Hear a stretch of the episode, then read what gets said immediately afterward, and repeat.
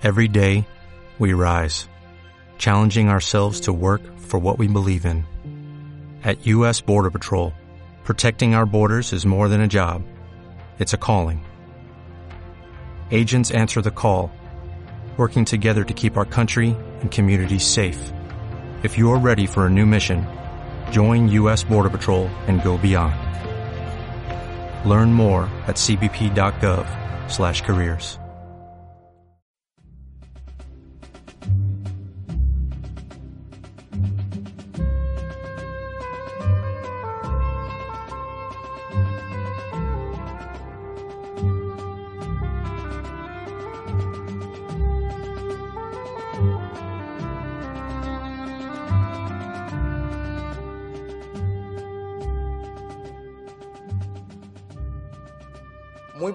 queridos oyentes.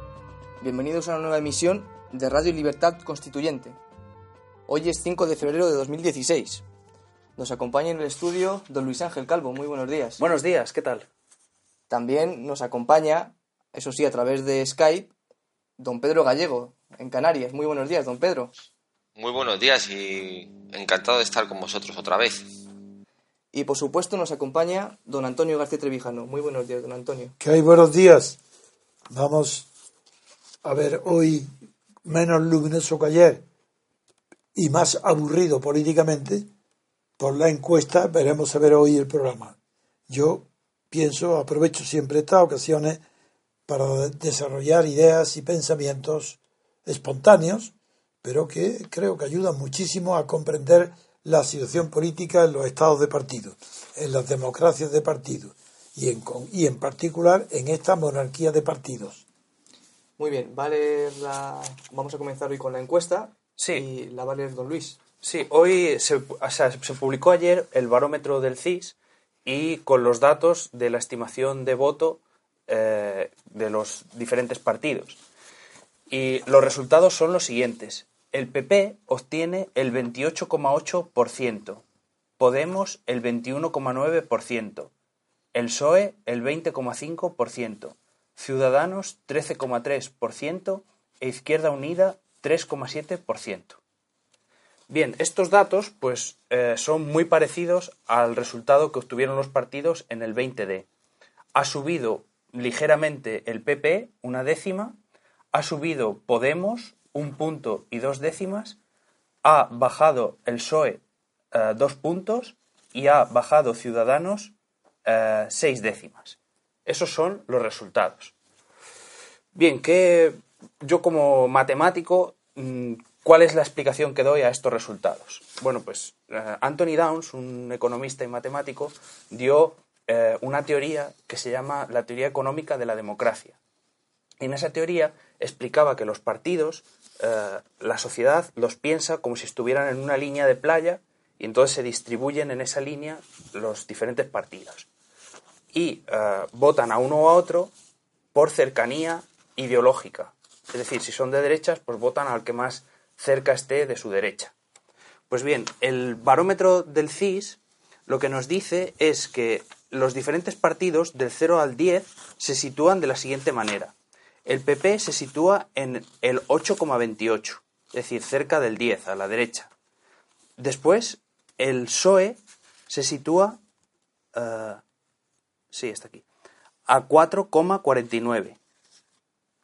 Podemos se sitúa en el 2,26 y Ciudadanos en el 6,65. Es decir, repito, de derecha a izquierda están el PP a 8,28, después Ciudadanos en el 6,65, después eh, el PSOE en el 4,49, casi en la mitad, y después Podemos en el 2,26. Es decir, que esa distribución de los partidos lo que nos indica es que en próximas elecciones, pues ¿quiénes suben? Pues suben los que están en los extremos, eh, Podemos y el PP, y bajan los que están en el centro, que es precisamente lo que nos dice el barómetro. Y esa es la explicación que doy yo de por qué suben los extremos y bajan los del centro. otra cosa que me ha llamado la atención del barómetro del CIS es que mm, pues hay una normalidad en la población cuando les preguntan cuál es su situación, cómo ve las cosas. Pues lo vemos exactamente igual, eh, económicamente todo va igual, estoy normal. Y sin embargo, pues eh, paradójicamente ha subido el nivel de felicidad. Cuando les pregunta, ¿usted de 0 al 10, ¿qué, ¿cómo es usted feliz? Pues la gente se sitúa en una normal y esa normal, que es como una gráfica, que es como una montaña, pues están en el 8, es decir, están muy felices, ¿no? La felicidad del niño, de- del ignorante. Y bueno, eso, son, eso es lo que quería comentar.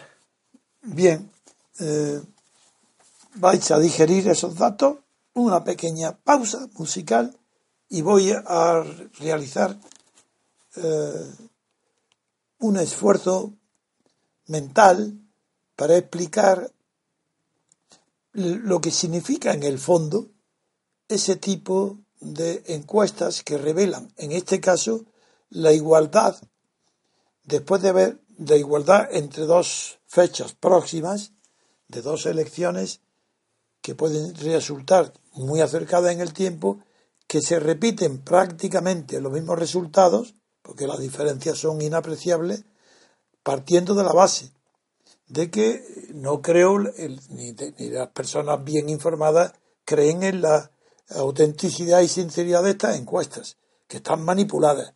Pero aun que estén manipuladas, la manipulación también sirve para interpretar la voluntad manipuladora, que como está en un órgano del Estado, nos va a servir también igual que hacemos con la prensa, y dije ayer que las mentiras de la prensa nos ayudan muchísimo a descubrir por dónde van las tendencias y la realidad política, también nos ayuda mucho, nos va a ayudar si ahondamos más cuáles son los últimos sentimientos psicológicos profundos que pueden explicar la repetición de una encuesta de un, de un periodo a otro, siendo así que en este inter- plazo interregno de entre las dos encuestas muy corto, se han producido noticias que parecen eh, rimbombantes. Eh, no es normal que un partido anuncie en la televisión que ha llegado a un acuerdo con otro cuando es mentira.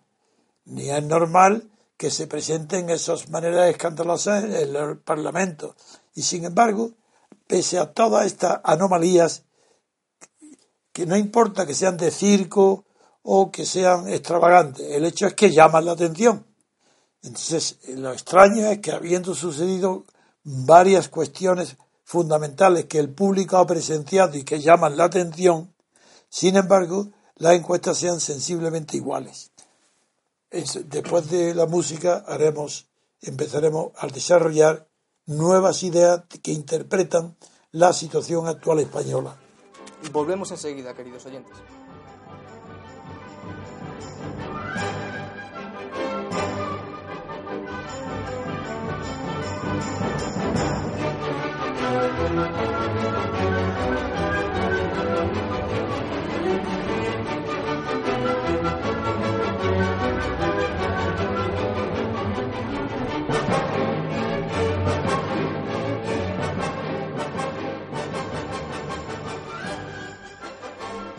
Continuamos, queridos oyentes. Don Antonio. Bien, mi nueva reflexión parte de varios hechos que son demostrables, que es el primero el resultado que ha leído Luis Ángel, que por un lado mantiene intacto, incluso sube un poco, pese a la corrupción de Valencia y pese, bueno, no sé la fecha exacta, yo sí, creo esta, que sí. esta encuesta es de enero, Están- es de antes. es anterior de la corrupción. Bueno, demuestran la estabilidad del gobierno, unido a que la más alta fidelidad en, en la encuesta de los votantes de todos los partidos, la más alta de todos se da en el PP. Ese dato revela que habiendo una crisis como hay política permanente desde hace mucho tiempo en España, lo que sorprende aparentemente, y es lo que yo trato de explicar y buscar, y buscar justificaciones causales, es que los resultados reflejan, por un lado, la permanencia de los electores que mantienen como partido más votado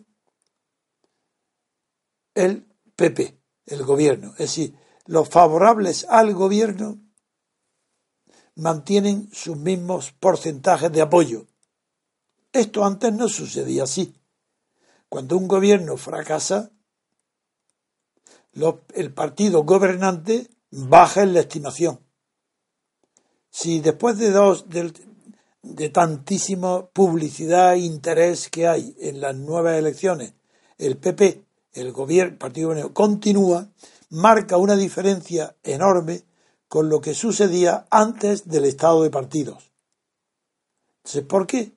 Porque antes del estado de partidos, una crisis de gobierno tan grande y tan absoluta y un rechazo de todos los partidos, la negativa al PP y a Rajoy, eso se dice, son tonterías, esas banalidades que indican que si otro estuviera en lugar de Rajoy, pues, eso no es verdad. Aquí hay un rechazo total de los partidos que no son el PP, salvo Ciudadanos, al PP. Pero eso no quiere decir, como repiten todos, que la opinión pública ha votado cambio y ha votado que no se quiera, que se quieran cambios, que todos han votado el rechazo al PP. Eso no es verdad. Pero aunque el 80% esté votando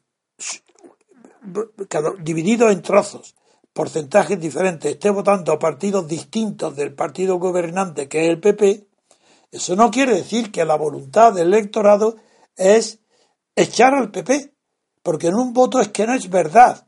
Eh, no es verdad todas las tonterías que dicen los sociólogos, los periodistas y los propios partidos. El votante no quiere más que votar al partido que quiere que gane. Y si algunos como Izquierda Unida, por ejemplo, o como era el caso de UPyD, saben antes de votar que no van a ganar, quieren que no desaparezca el partido del Parlamento para que se oiga su voz. Pero esos votantes no están pidiéndose una coalición de todos contra el PP. Eso no es verdad. Eso es una voluntad a posteriori que surge de los partidos, no de los votantes, no de, no de los electores. Eso sale ya de los elegidos, que entre ellos sí hay una muchísimo mayor porcentaje de partidarios por separado de partidos que unidos tienen una absoluta mayoría frente al PSOE. Pero aún así, si no reúnen los requisitos para gobernar, eso nos abre la puerta a una reflexión completamente distinta de todo lo que se ha dicho y se ha oído en toda Europa y en España sobre las elecciones en el estado de partido. La primera cuestión que hay ya tomando altura y examinando las cosas desde el punto de vista de la inteligencia, no de la mía, sino de la inteligencia de la situación, alguien tendrá que verla. Lo primero que resalta es un hecho indiscutible, y es que la oposición no está valorada ¿Qué quiere decir? ¿Cómo quiere decir que no está valorada la oposición? En un momento donde parece como el triunfador y el más grande fenómeno el triunfo de Podemos, la emergencia de Podemos, que unido con Ciudadanos representan ya un porcentaje considerable del electorado.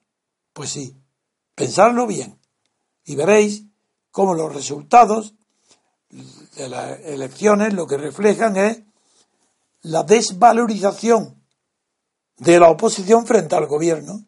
Si el gobierno permanece intacto, que ha perdido votos con relación a lo que tenía cuando estaba en las anteriores elecciones, como que tenía mayoría absoluta, que la ha hecho muy mal, pues, de acuerdo. Entonces saca ahora una mayoría relativa, pero la saca mayoría. Y ahora, ¿por qué puedo defender esta tesis? Por una cosa, una cuestión lógica. ¿Por qué se desvaloriza la oposición? Porque es un concepto antagónico, la oposición, del concepto fundamental del Estado de partido y de España en particular, que es el concepto de consenso. Pensadlo un segundo y caeréis todos en la cuenta. Si tiene prestigio el consenso, es que no tiene prestigio la oposición. Porque se está pidiendo que desaparezca es decir, de una manera indirecta se está diciendo igual que las grandes dictaduras de los, de los, de los años 40 anteriores a la guerra mundial, las que provocaron la guerra mundial. Los conceptos, la valorización del consenso implica la desvalorización de la oposición. Pensarlo a ver si, es, si esto tiene un fundamento o no. Ahora, ¿qué, ¿por qué entonces, si los estados, en el, ¿por qué sucede esto ahora y no antes de la guerra mundial? Porque lo que ha privilegiado, eh, lo que ha priorizado la opinión pública y la opinión de expertos sobre los pensadores, porque pensadores políticos no hay ni uno. Después de la guerra mundial, ¿dónde hay un pensador europeo? ¿Dónde ha habido creación de ideas políticas nuevas después de Europa? Decídmelo. Yo no lo encuentro. En cambio, lo que sí encuentro, bastantes sociólogos buenos. Y en esa sociología política sí se descubren tendencias como las que descubren, por ejemplo, Kurt Lenk y Frank Neumann, que entre los años 60-70 publicaron estudios, monografías y ellos mismos una maravillosa introducción sociológica explicando cómo, sin, sin, llegar a estas conclusiones, pero explicando cómo se produce la, esa desvalorización de las oposiciones políticas y una revalorización de los consensos políticos en, en cada uno de los estados.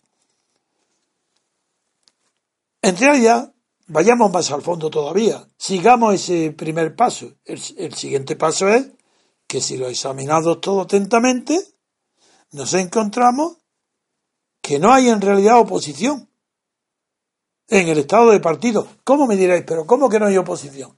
Si está el PSOE y está el PP que han gobernado, y Suárez primero, pero ¿y qué? ¿Han gobernado? ¿Acaso han gobernado para hacer cosas diferentes? ¿Acaso había alternativas distintas? No, no. Es que no hay en realidad oposición y es natural que no lo haya en el estado de partidos. ¿Por qué? Porque todos los partidos son órganos del Estado. Y su función es, esos órganos del Estado tienen como función crear otros órganos dentro del Estado, la autonomía en España.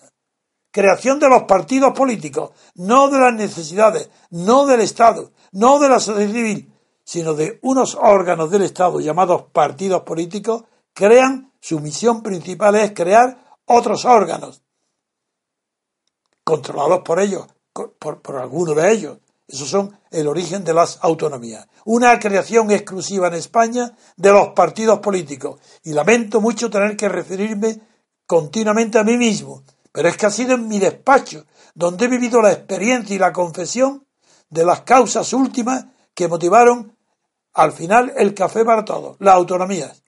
Sé lo que, de lo que estoy hablando porque lo he vivido. Pero sigamos la reflexión. Es que no se trata de que son órganos del Estado. Eso es fácil de decir. Lo más difícil es distinguir en que no son poderes sobre el Estado. Cada partido no adquiere un poder sobre el Estado, porque ya está en el Estado. No se puede tener poder sobre el Estado si estás en él. No es poder sobre... Es un poder como órgano del Estado de aquellos otros órganos creados por los partidos, pero no con los órganos tradicionales. Ahí simplemente se han incorporado a qué? Al aparato burocrático del Estado. De ahí la posibilidad de que se aumente el número de empleados a través de eh, los canales de entrada al servicio público, los funcionarios. Eso sí, los partidos ahí tienen un poder inmenso. La autonomía figuraron creación de los partidos, colocación de los militantes de partido, sus familiares y nepotismo. Pensar crear de la nada 17 autonomías, imitando al Estado, multiplicando por 17, no tanto, pero casi, el número de funcionarios del Estado. Eso no hay quien lo resista. Pero bueno, eso es una consecuencia de la naturaleza de las ambiciones que son distintas en un partido de Estado que en un partido que esté dentro de la sociedad civil, como en Estados Unidos o como en Inglaterra. Seguimos con la reflexión señalando un punto sobre otro, además de otro. Que la unidad del Estado, eso no hay quien lo discuta, solo los, los separatistas. quitando al margen el separatismo, que es una imitación de lo que ha sucedido con la autonomía, pues los separatistas catalanes y gallegos y vascos y canarios, es natural que la autonomía les parezca ridícula. Entonces lo que quieren, como son partidos del Estado, ellos, los partidos de los que actúan solamente en la autonomía, también son partidos del Estado, porque la autonomía son estatales. ¿Cómo le vamos a pedir que si ellos son los dueños, los que administran y dirigen su autonomía, no quieran separarse? Pero si estamos invitando a ellos la propia naturaleza del Estado de partidos. El partido se confunde con el Estado. Y allí donde hay autonomía, se confunde con la autonomía que aspira a ser Estado. Hemos creado, el sistema crea el separatismo. Hasta ahora estamos diciendo que es la torpeza de Rajoy, la pasividad que no hace nada, y es verdad, pero hay una tendencia más fuerte que todas las voluntades centralistas. Ni Suárez, ni Felipe González, ni Aznar, ni Zapatero, ni Rajoy pueden tener más fuerza que la tendencia de toda autonomía a convertirse en Estado, porque ya es Estado. Entonces lo que quiere la autonomía estatal es separarse de otro Estado, tener su autonomía estatal. Y esa es la consecuencia directa de la Constitución, del Estado de partido, del horror que, que me hizo a mí combatir por todos los medios lícitos y desde luego pacíficos para derribar, acabar con esta oligarquía de partidos en el Estado, con esta constitución, con esta falta de moralidad política y de honradez política desde el origen, desde antes de la muerte de Franco, de los partidos clandestinos cuando aceptaron la legalidad dada por un poder central de, desde arriba para abajo, que aceptaron una constitución en la que no habían participado, dada como una carta otorgado desde arriba hacia abajo, esa es la razón por la cual tenéis que pensar, los que me oís, que estamos en un campo distinto del conocido y distinto del que los intelectuales, la prensa, la radio y la televisión divulgan en toda Europa. Es falso, no porque sea contrario a la mentira, sino porque es la negación de la libertad política. El consenso es el enemigo número uno de la libertad. De la política colectiva, por supuesto, el consenso. Sigamos las reflexiones, si es que no pararía de estar sacando consecuencias a las observaciones elementales de lo que es un partido estatal, esa contradicción en los términos. Muy bien, ya la unidad del Estado, por tanto, implica a la fuerza, la supremacía del consenso y el deterioro de la diferencia, de la diversidad. Todos tienen que pensar lo mismo. Y ahora llega una consecuencia que os va a extrañar más todavía. Porque claro que llevo años y pensando cómo es posible que ante la corrupción generalizada, ante la torpeza total de todos los gobiernos, ante el desastre de la administración pública por el Estado de partido, de todos, con mayoría absoluta y con mayoría relativa, el fracaso de todos, ¿cómo es posible que ante ese fracaso todavía sigue habiendo una alta participación electoral. Sí, sí, yo, yo llamo que es alta toda aquella participación que supere el 60% es una alta participación electoral. ¿Cómo es posible explicarlo en España? Pues sí, también tiene explicación. ¿Por qué siendo tan malo, tan pésimo la actuación de los gobiernos? ¿Por qué habiéndose endeudado España no solo Rajoy, todos los anteriores, ¿Por qué con una administración tan mediocre, con una bajeza intelectual grande? ¿Por qué si la universidad española no hay ni una sola entre las 200 primeras o las fabras? ¿Por qué si es tan bajo el nivel cultural de todos los órganos de expresión política en España, partidos, periódicos, revistas, universidades? ¿Por qué, sin embargo, todavía se vota? ¿Cómo es posible que haya tantas personas que voten?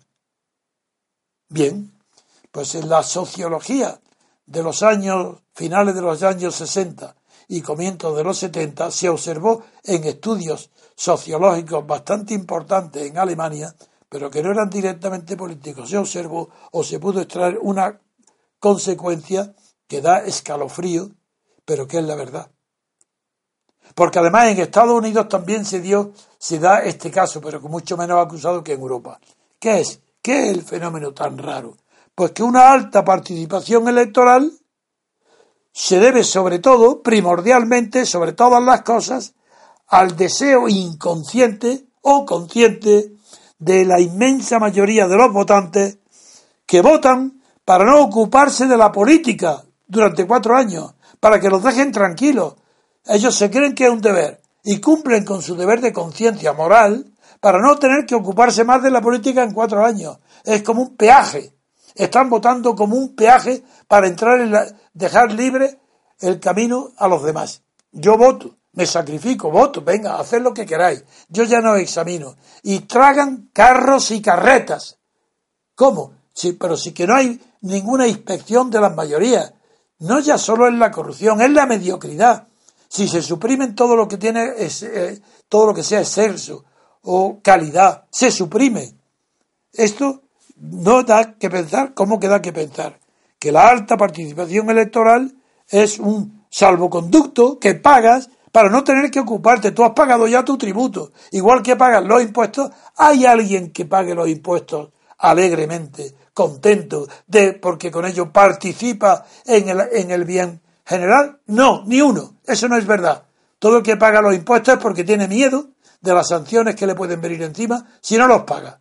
Bien, como el voto en España no es obligatorio, desde el punto de vista jurídico, se hace obligatorio desde el punto de vista moral, que se concibe y se hace las campañas como un deber cívico, cuando es un derecho político. Y he defendido aquí mil veces como jurista que donde hay un derecho no puede haber un deber, que son incompatibles por completo y falsas todas las definiciones que hay en la Constitución equiparando deber y derecho, no equiparando, diciendo que a la vez algo puede ser derecho y deber. Eso no es verdad. Pero lo que no es una verdad de manera absoluta es que en toda la historia del derecho, desde Grecia a hoy, no ha dado jamás un caso de que un derecho sea a la vez un deber. Eso no es verdad. Es una mentira colosal que está en las constituciones. Y entonces el deber del votante lo cree que es un deber y lo paga de una vez para no tener que ocuparse de sostener lo que pasa. Y lo, lo incorpora al acervo de su conciencia y repite normalmente el voto. Y cuando el escándalo del robo es tan grande, lo cambia a sabiendas de que no va a cambiar nada, que, que llegue para ser igual que el anterior. ¿Eso que implica? Una corrupción del pueblo, que mucha gente cree, una corrupción del electorado, no. No es que no podamos culpar a los pueblos de los gobiernos que tienen, pues claro que son culpables, pero como no se puede exigir responsabilidades colectivas, a un pueblo no es responsable de los delitos que cometan sus gobernantes, ni siquiera el pueblo alemán es responsable del holocausto, aunque se obtuviera, jurídicamente no se le puede juzgar. No tiene, sin embargo, ¿cómo no vamos a tener en cuenta que ese pueblo acobardado por las dictaduras de las que ha salido sigue con la misma cobardía votando a un partido porque es órgano del Estado? Siguen votando al Estado, no a la sociedad civil que ha desaparecido. Es un horror, pero ningún intelectual filósofo se atreve a decir estas evidencias. Y esto que yo estoy diciendo hoy es una evidencia. Y no es que lo estoy improvisando hoy. Llevo pensándolo 30 años, desde que cuajó la, la falsa constitución española. Lo digo hoy porque a medida que los me vienen a la cabeza las ideas a propósito de la noticia, hoy ha sido la encuesta y la encuesta me ha inspirado todas estas reflexiones, que no son nuevas, yo esto lo conozco y lo estudié desde que tengo muchos años menos, desde los 40 años. Yo conozco todo esto. Pero ahora lo digo. Digo que volviendo ahora desde la teoría que acabo de exponer a la realidad práctica, que es el interés que tenéis de saber qué va a pasar en las próximas elecciones, cuando yo hago vaticinios o análisis, le digo que no es que sea un brujo, ni un adivino, ni que quiero tener la razón por encima de todo. Si eso para mí es indiferente. A mí lo que me importa es que el análisis sea correcto, que esté basado en fundamentos científicos, el análisis. Luego, como no puedo tener en cuenta los mil datos, sino solamente en el mejor de los casos 900 datos, pues puedo equivocarme, pero el error será minúsculo, porque será de cantidad, no de calidad. De calidad no me he equivocado. Llevo 40 años diciendo lo mismo, que esto es una oligarquía corrupta de partidos. Y que todos los partidos que participan aquí están corrompidos al momento de nacer. Que Podemos ha nacido corrompido.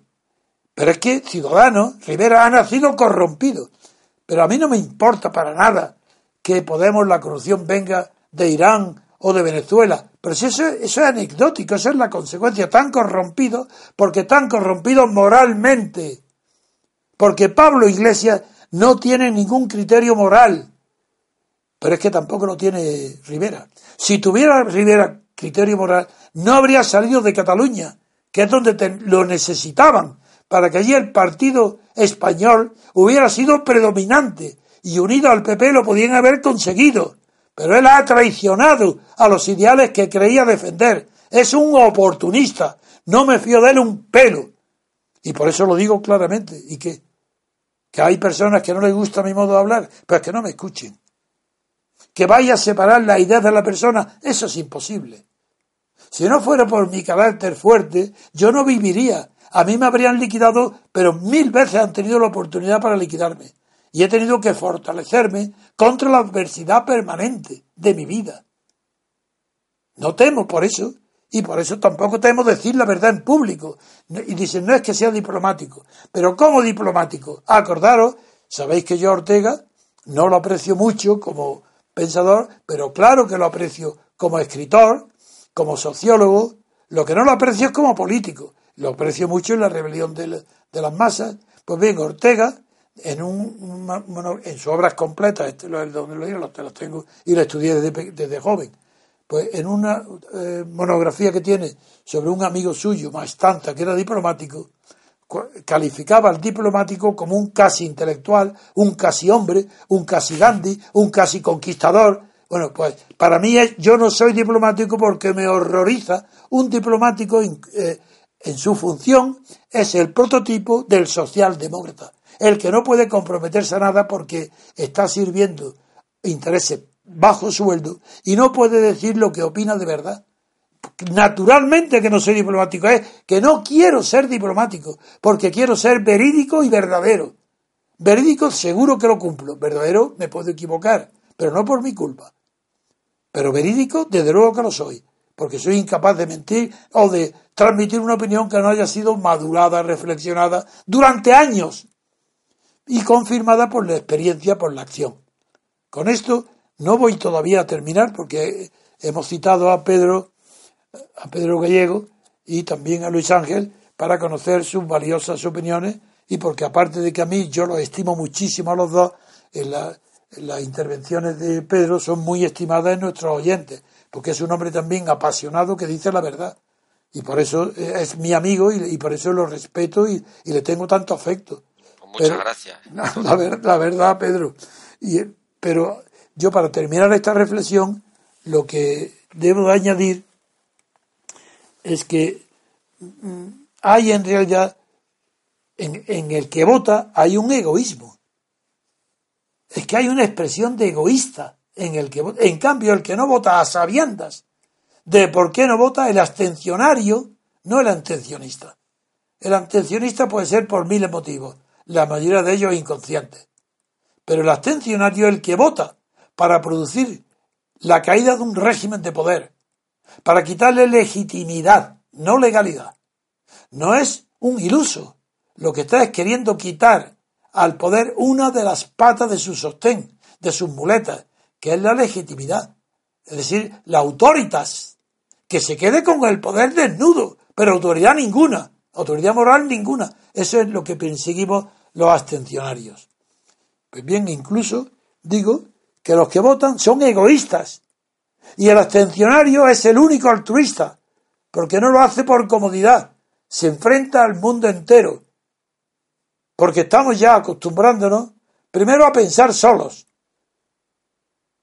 segundo a pensar solos, sí, frente al mundo, incluso estamos habituados a enfrentarnos al mundo, no a pensar solos, sino a enfrentarnos en la acción. Y quiero transmitir a los demás que el último paso que nos queda es aprender a estar solos contra el mundo, a sabiendas, pero no por ser anarquistas o por ser unos atávicos, seres asociales. No, no, porque hay saber estar contra el mundo para poder reformarlo. Es imposible que pueda haber ninguna reforma profunda, no del sistema. Eso son tonterías. Para poder ni regenerar, porque la palabra regenerar es odiosa, porque no ha habido ninguna generación en España susceptible de recordarla para que nos inspire una renovación de lo que ya conocimos. No, en lo ya conocido de España no hay nada que echarle la vista atrás, ni regeneración ni en absoluto. Pero sí, sí tenemos que saber aprender a estar solos contra el mundo. El MCRC tiene que aprender a estar solo contra el mundo y contra todas las opiniones porque sabemos que la única que nos interesa a nosotros es la conquista pacífica de la libertad política constituyente. Sin libertad política colectiva consciente no hay posibilidad alguna ni siquiera de libertades individuales seguras, porque la democracia en definitiva tampoco es un fin en sí mismo. La democracia es una garantía institucional de la libertad política, por tanto está subordinada a esa finalidad externa a la democracia, que es la garantía de la permanencia de la libertad política colectiva. Y muchas personas ignorantes que, que, que no creen que se pueda pensar nada nuevo en la política ni en la filosofía, desconfían de todo descubrimiento intelectual profundo, como este de la libertad política colectiva. Dicen, ¿eso qué es? Pues el fundamento de las libertades políticas individuales. Si no hay libertad política colectiva, Todas las libertades individuales son cartas otorgadas, que lo mismo que se dan, se quitan. En Estados Unidos no hay golpes de Estado, ¿verdad? Sí, sí, me diréis ya, hombre, claro, MacArthur, nada, nada. Allí no hay. ¿Hay golpe de Estado en el Reino Unido? No. Entonces, ¿cómo se mantiene Europa sin golpe de Estado?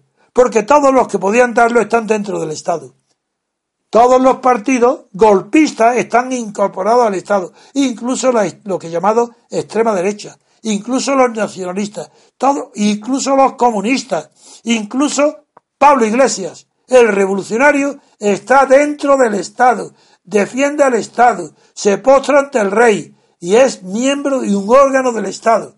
Y este resultado de las elecciones que ha comentado Luis Ángel y con eso ya termino la reflexión de hoy porque vuelvo al origen, ese resultado que implica que todos son órganos del Estado, que el, término consenso en el momento de formar un gobierno y de las elecciones es contradictorio. Ahora no hay consenso.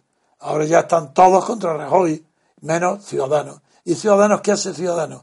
Que por el hecho de que no, no está ni con Rajoy ni con Podemos, perdón, ni con el Partido Socialista, cree que ocupa un lugar intermedio y que ese lugar intermedio le permite ser presidente del gobierno. Hasta esos asuntos ridículos, infantiles, despreciables, porque no tienen fundamento ninguno, ni en la moral, ni en la política, ni en la ciencia del poder. Por eso los trato como los trato, con desprecio y asco. Con esto le, creo que podemos darle la palabra primero a Pedro, a ver si quiere hacer algún comentario y si no ya elegimos otro tema pues sí, Antonio, como has hecho ahí un brainstorming, una tormenta de ideas, pues se me amontonan a mí. No te sigo. Es como ir en el tren y querer seguir las farolas que veis. Siempre cuando llega la siguiente ya pasa otra. Pues me pasa un poco eso. Pero bueno, empezando por partes, eh, me ha recordado mucho la reflexión que ha hecho acerca de la influencia de los gobernantes sobre los gobernados y viceversa a un paisano suyo, que era el humanista Martín de Anglería. Ha sido, claro. Que decía, la, la celebérrima frase que dice, juega el rey, todos taures, estudia la reina, todos somos estudiantes. Claro que es la consecuencia del, no, del dicho desde la, desde la reforma, antes de la reforma, que el pueblo sigue la religión de los reyes. Que es lo que vio Urdangarín cuando entró en Zarzuela. Exacto. Quiso ser como el rey. Claro, Claro, lo vio, dijo, aquí juegan todos, pues yo también. Yo también, eso es. Entonces, abundando en, en- eh, en otro, en otro orden de cosas, ya dije el otro día que yo ya niego de base que en España haya políticos y, por supuesto, una organización, eh, o sea, una sociedad y una organización eh, política, puesto que el ejemplo más patente que estamos viviendo es que, como dijimos la otra vez, que repite Max Weber, todo un- toda organización será política siempre y cuando salvaguarde dentro de un territorio bajo la amenaza de una fuerza física eh, aplicada con un órgano administrativo para proteger su orden, cosa que no pasa en Cataluña. O sea, aquí no hay una organización política que ejerza ese monopolio legal, legal de la violencia para salvaguardar el orden. Eso es inexistente completamente. En otro orden de cosas, también me hace mucha gracia eh, cuando usted, eh, bueno, usted ha dicho que Podemos ha nacido corrompido. Sí, Más bien que, bajo mi humilde opinión, más que nacer corrompido es fruto de la corrupción. sí. O sea, el fruto de la corrupción. O Es sea, que- eh, es un embrión criado durante 30 años, 40 años, y eso es lo que han parido esta democracia, como llaman ellos, lo que han parido es su bebé, es Podemos. Para, Eso es lo que han parido. Pedro, para ratificar o darle un fundamento más lejano, el Podemos nace del 15M. Y el 15M, moralmente, moralmente, el 15M, al ser los indignados, lo que es un movimiento de la ignorancia. No digo que sea de la inmorali- la inmoralidad. El 15M es la ignorancia absoluta sobre las causas que lo indignan, es decir, es de ignorantes.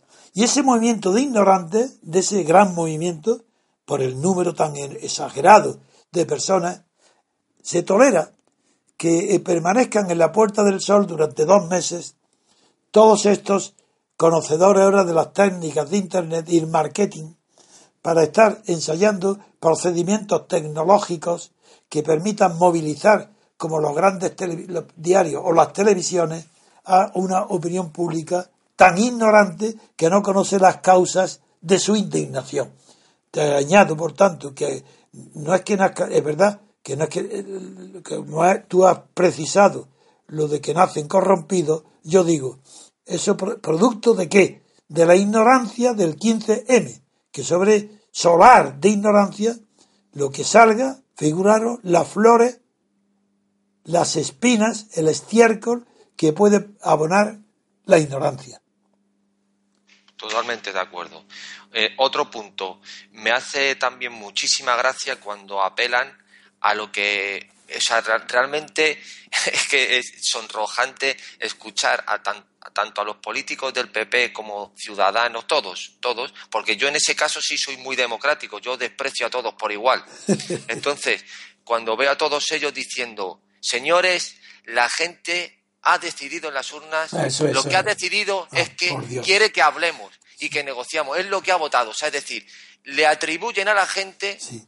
Ya un conocimiento, Ridículo. una entidad unitaria de que todos han dirigido su vector en la misma dirección y sentido. Y todos, entonces- y todos para echar a Rajoy. y todos dicen, "Hemos- han decidido, está claro, si es que se han juntado y han dicho, no, queremos que, porque lo, estamos viendo, que la gente es muy, bueno, la gente es el, es eh, la expresión máxima de la estulticia. Las personas individuales no, pero la gente Por, que... por eso Podemos sustituye la voz pueblo por gente. Pero a- Antonio, tengo una sorpresa para ti, ¿Sí? que te va a gustar mucho, A ver. que es, eh, encontré que el otro día cuando estuvimos en, en Somos Aguas, Sí. ¿sabe? estaba releyendo de nuevo La España invertebrada que leí con 16 años Hombre. y, er- y es que está más de actualidad que nunca porque usted ha repetido un, mil- mi- un millón de veces y más que hay que repetirlo, que es una obra nefasta y que es... La peor, lo peor de Ortega, el enemigo de España. Exactamente. Pues mire usted lo que encontré. Nada menos que en uno de sus capitalismos, eh, capitalismo digo, en uno de sus Capítulo. capítulos que se llama particularismo, Así. apunté, tengo aquí apuntado en la pizarra, eh, puso lo que la gente piensa y dice, o sea, la opinión pública es siempre respetable, pero casi nunca expresa con rigor sus verdaderos sentimientos. O sea, es decir, este señor a la gente le, le, otorga un valor impresionante. Y de hecho dice luego, la esencia del particularismo es que cada grupo deja de sentirse a sí mismo como parte y en consecuencia deja de compartir sentimientos. O sea, es decir, este señor únicamente entiende la nación, la unidad, como un conjunto de sentimientos organizados. Es decir, que cuando ya uno deja de sentirse, hay que respetarlo. Pero, pero un momento, sentimientos organizados por un proyecto sugestivo. De vida en común. Sí, señor. Hay, organizado no por ellos, sino por un proyecto exterior a ellos, que para él fue, en el caso de España, el imperio español. Sí, que señor. cuando desaparece el imperio, ahí está dicho claramente, se miran hacia adentro, hacia atrás, no tienen ningún proyecto que apuntarse y surge el separatismo. Y, la, y hay una frase ahí que recuerdo en, e, en ese capítulo, tiene una frase Ortega diciendo literalmente que quien quiera encontrar la causa de, la separ, de los separatistas catalanes tiene que buscar En Castilla. Sí, señor, que la En causa no está en Cataluña, Sí. sino en Castilla, sí, señor. en, lo- en- en el resto de España. Que la busquen allí. Y yo cuento el chiste mil veces que lo he contado, porque entonces, muy joven, cuando lo leí, se me ocurrió, para poner a Ortega en ridículo, dije, "Ah, claro, nos- la separatismo catalán, la causa está en el resto de España, no en los catalanes, no, en Madrid, que es el que fabrica, como dicen todos, todos los días, separatistas. Bien, pues cuento el chiste que lo repito y lo digo, las cosas que yo digo una vez, cuando se me vuelven a ocurrir, digo, sí, lo vuelvo a decir, porque estoy contra la propaganda contraria de todos los medios, televisiones, radios, periódicos. Y la verdad, si está solitaria, por lo menos la repito tres, cuatro o cinco veces. Bien, el chiste es el siguiente. Ortega está paseando en un pueblecito oscuro, sin luna, en un callejón estrecho, donde no hay luz ninguna, con un campesino amigo suyo, un viejo campesino amigo suyo. Están paseando. En ese callejón oscuro no hay luz ninguna, pero van cerca uno de otro andando y solo a lo lejos luce una bombilla, eh, en una de las paredes una bombilla, bien. De repente el amigo, el campesino, se para al lado de Ortega y se agacha en el suelo y palpa con las manos, porque está oscuro, palpa el suelo de la tierra y Ortega le dice, pero ¿qué estás haciendo? ¿Por qué, qué busca? Dice que se me ha caído el reloj. Le dice, pero hombre, por Dios, vete a buscarlo allí la bombilla, que ¿dónde está la luz? Claro. Ese es Ortega. Sí, señor. Sí, sí. Sí, señor. Eso es el espíritu que se lleva. Pero esto por todos los partidos, ¿eh? Por todos. O sea, esto lo repiten. Escuché el otro día a la Carolina Vescansa que hay que. Menuda, eh, men- hay, hay- men- hay menudo que- cerebro.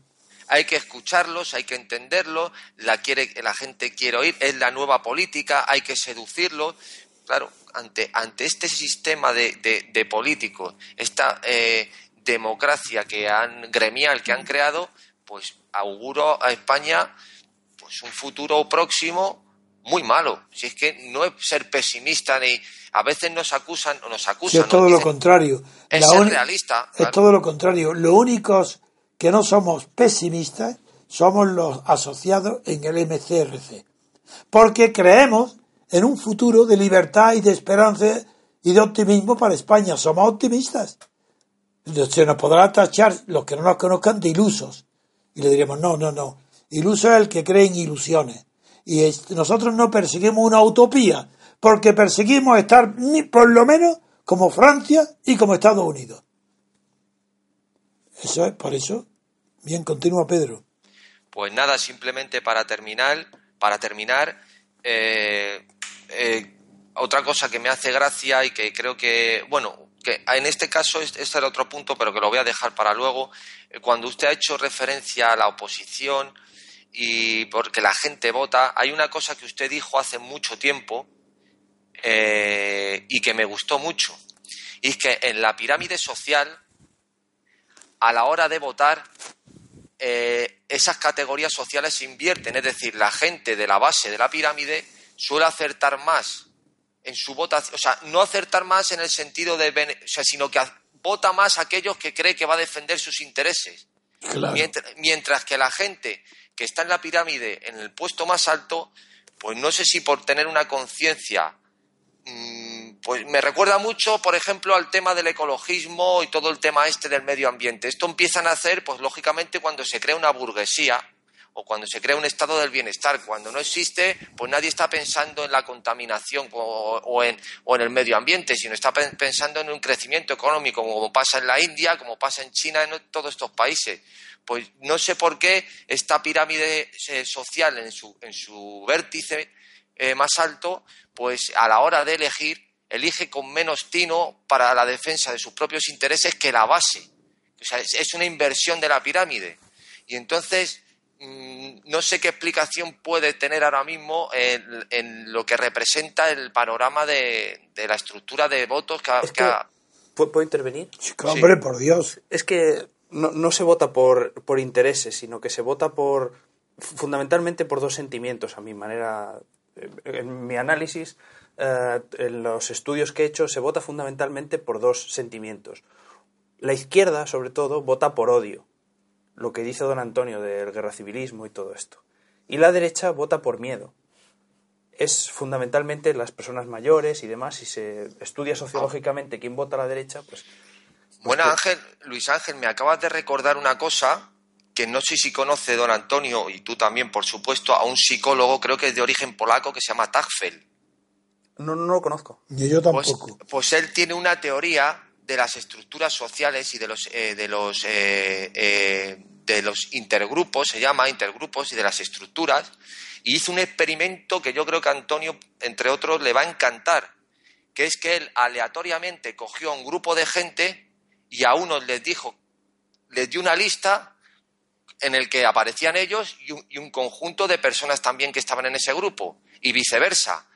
A, la otra gente le dio ese grupo o le dio otra lista en la que aparecían ellos y, otro, y otra serie de, personas, es decir, que aleatoriamente hizo dos grupos dentro de un colectivo.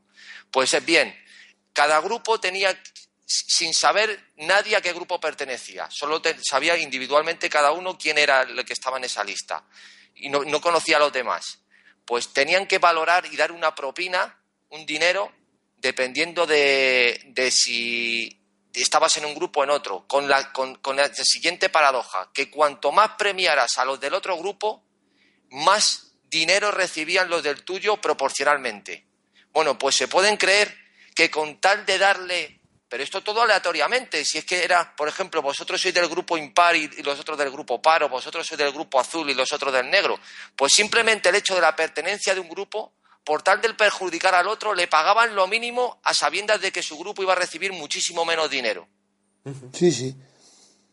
O sea, un prejuicio absoluto, lo que es el pertenecer a un grupo y aún creerse pertenecer a, una, a un no, Eso está muy bien estudiado en la sociología. No, es lo que yo no, eso que tú dices no, porque eso pertenece a la psicología social. Sí, Pero lo que yo te estoy hablando es que es muy conocido desde hace mucho tiempo el interés de grupo desde la Edad Media. Y lo mira, es más, la estabilidad atribuida a la larga duración de los estados estamentales o gremiales fue debido a lo que dices tú, a que el interés de grupo era positivo y antagónico y sostenía al Estado y a los reyes con esa división que no es exactamente la feudal, porque la feudal descansaba en el poder absoluto y total de la clase feudal, de los señores, de la jerarquía.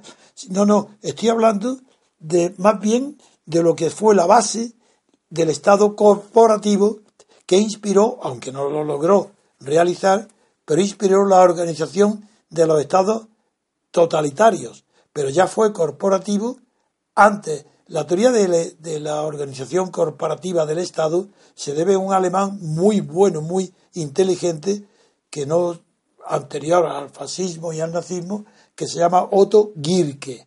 Y luego esas teorías suyas inspiraron a discípulos suyos que influyeron mucho en el régimen austríaco de Dolfus y en Portugal se acercó más que ningún otro con Salazar a ese sistema mm, orgánico, porque es eh, y ahí está basado exactamente en lo que dice, en el interés de grupo, que incluso se es capaz de perjudicarse si piensa que puede perjudicar más a otro. Exactamente, exactamente. Eso, era, eso está conocido en la sociología, no en la psicosociología, que es lo que tú acabas de dar el ejemplo, que yo no lo conocía. Bueno, pues si queréis, vamos a pasar a alguna otra noticia. Muy bien, hacemos una pausa y volvemos enseguida, queridos oyentes.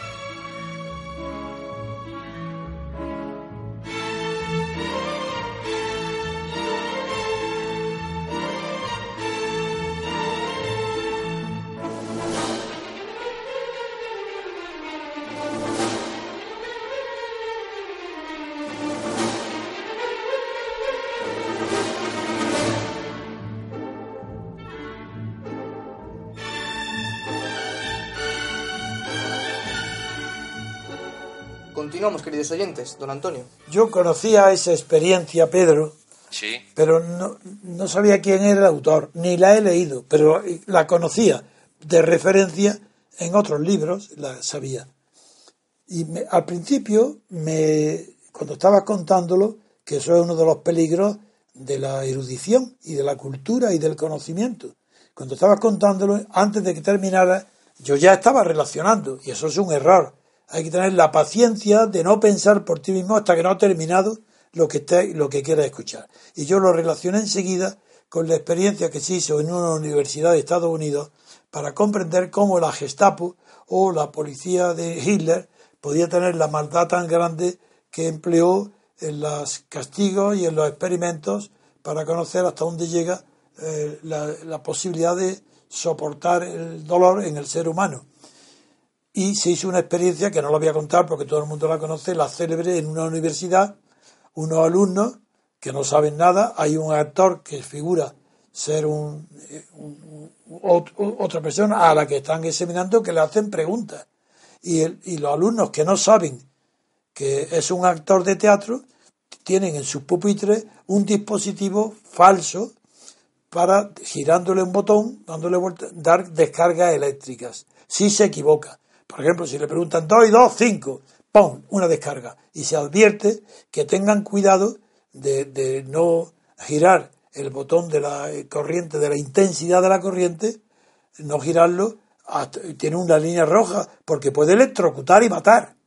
Bueno, el experimento fue espeluznante, lo digo para el que no lo oiga, porque seguro que tú lo conoces. Sí, sí. es muy conocido, pero lo digo para nuestros oyentes. El experimento fue tan horrible que el actor, claro que sabía recibir las descargas eléctricas simuladas, pues todas las convulsiones y espumarajos por la boca, lo- los alumnos llegaban a electrocutarlo mil veces si se equivocaba en, un- en una cosa. ¿Por qué? Es- es- la explicación es que cuando se trata de ciencia, el alumno cree que está contribuyendo al avance de la ciencia y es capaz de todo.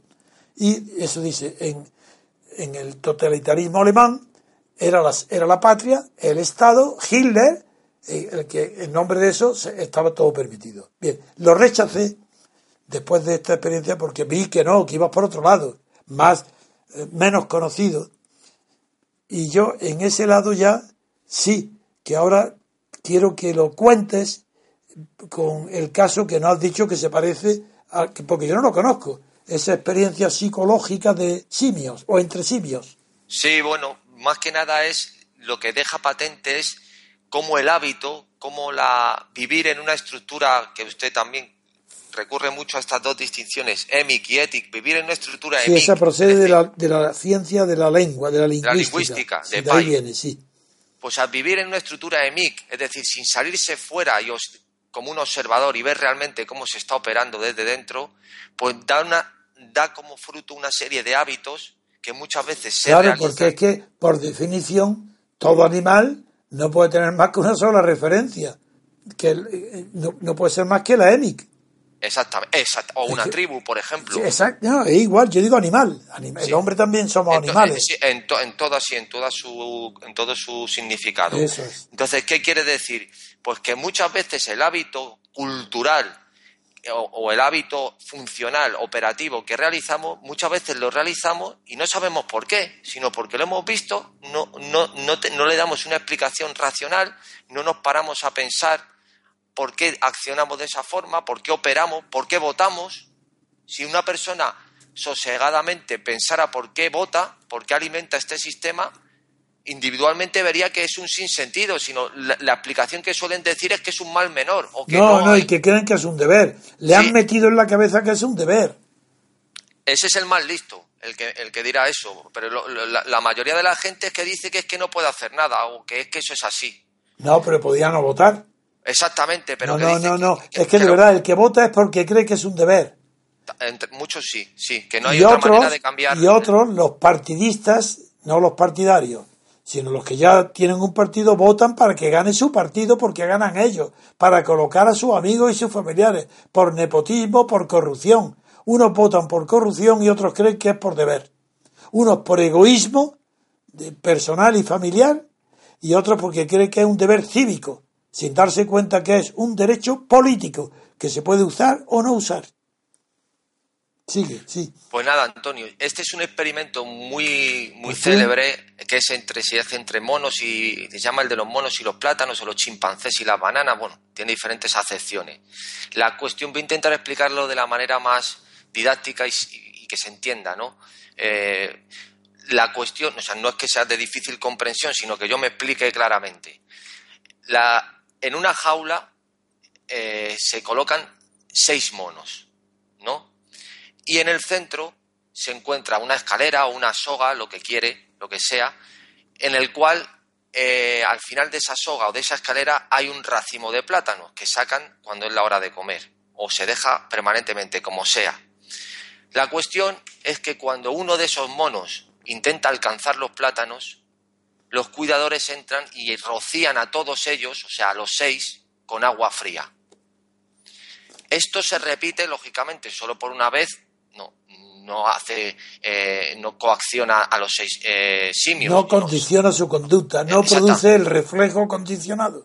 Exactamente, se repite hasta, de ta- hasta tal punto que ya ninguno intenta acceder a esos plátanos. Bien, cuando esta conducta está educada, se sustituye a uno de los monos de la jaula, a uno de los monos de- iniciales, por otro nuevo. Ese mono nuevo que entra, al ver al final de la soga de la escalera las bananas, cuando tiene hambre o cuando las sacan, intenta subir. Al intentar subir, los cinco monos del experimento inicial le empiezan a dar una paliza. O sea, le agreden. Pero en realidad, para defenderlo. No, para que no Para le que no a den los seis con agua. Con la manguera a ellos. Te estoy diciendo. En realidad, para que no, para que no lo hagan, eh, eh, con- no, lo- no le den manguerazos. Pero ni- Luego lo ni están defendiendo, le están Pero- impidiendo. Sí, pero es que, Antonio, el manguerazo no era solo al que subía, era a todos. Ah, perdón. Eso, de acuerdo, de acuerdo. o sea, Ahora defendía- sí. se defendían a sí mismos también. Ah, claro. hombre, claro. Es que no, te había olvidado decir eso, claro. Vale, entonces, ¿esto qué ocurre?